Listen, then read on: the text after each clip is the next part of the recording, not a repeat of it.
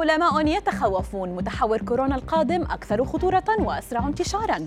الصحة العالمية تنتقد بعض الدول التي استعجلت في رفع التدابير وكيف يمكن التخلص من نوبات الهلع؟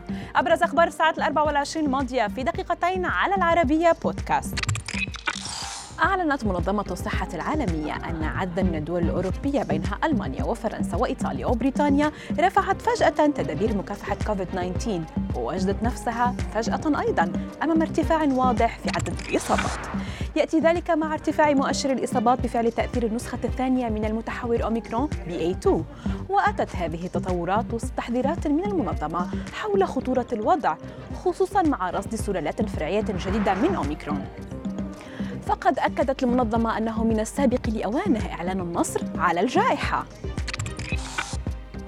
يأتي ذلك في وقت يتخوف فيه الخبراء من أن يكون التطور اللاحق للفيروس التاجي المستجد أكثر خطورة وأسرع انتشارا مقارنة بالمعروفة حاليا.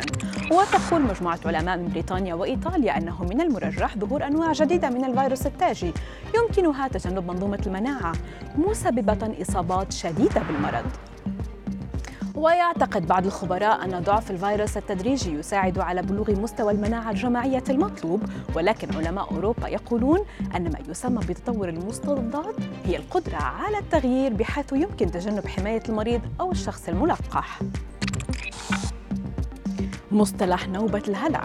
يشير إلى الشعور المفاجئ والسريع بالخوف الشديد الذي يؤدي إلى أعراض جسدية شديدة قد تفقد سيطرة الشخص على نفسه.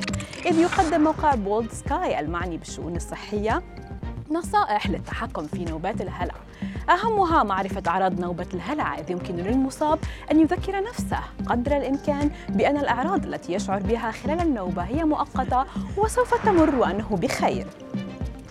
ممارسة التمارين الرياضية الخفيفة كالمشي والسباحة أو اليوغا، التنفس العميق، تقنيات استرخاء العضلات لتقليل التوتر وتقليل الاسترخاء.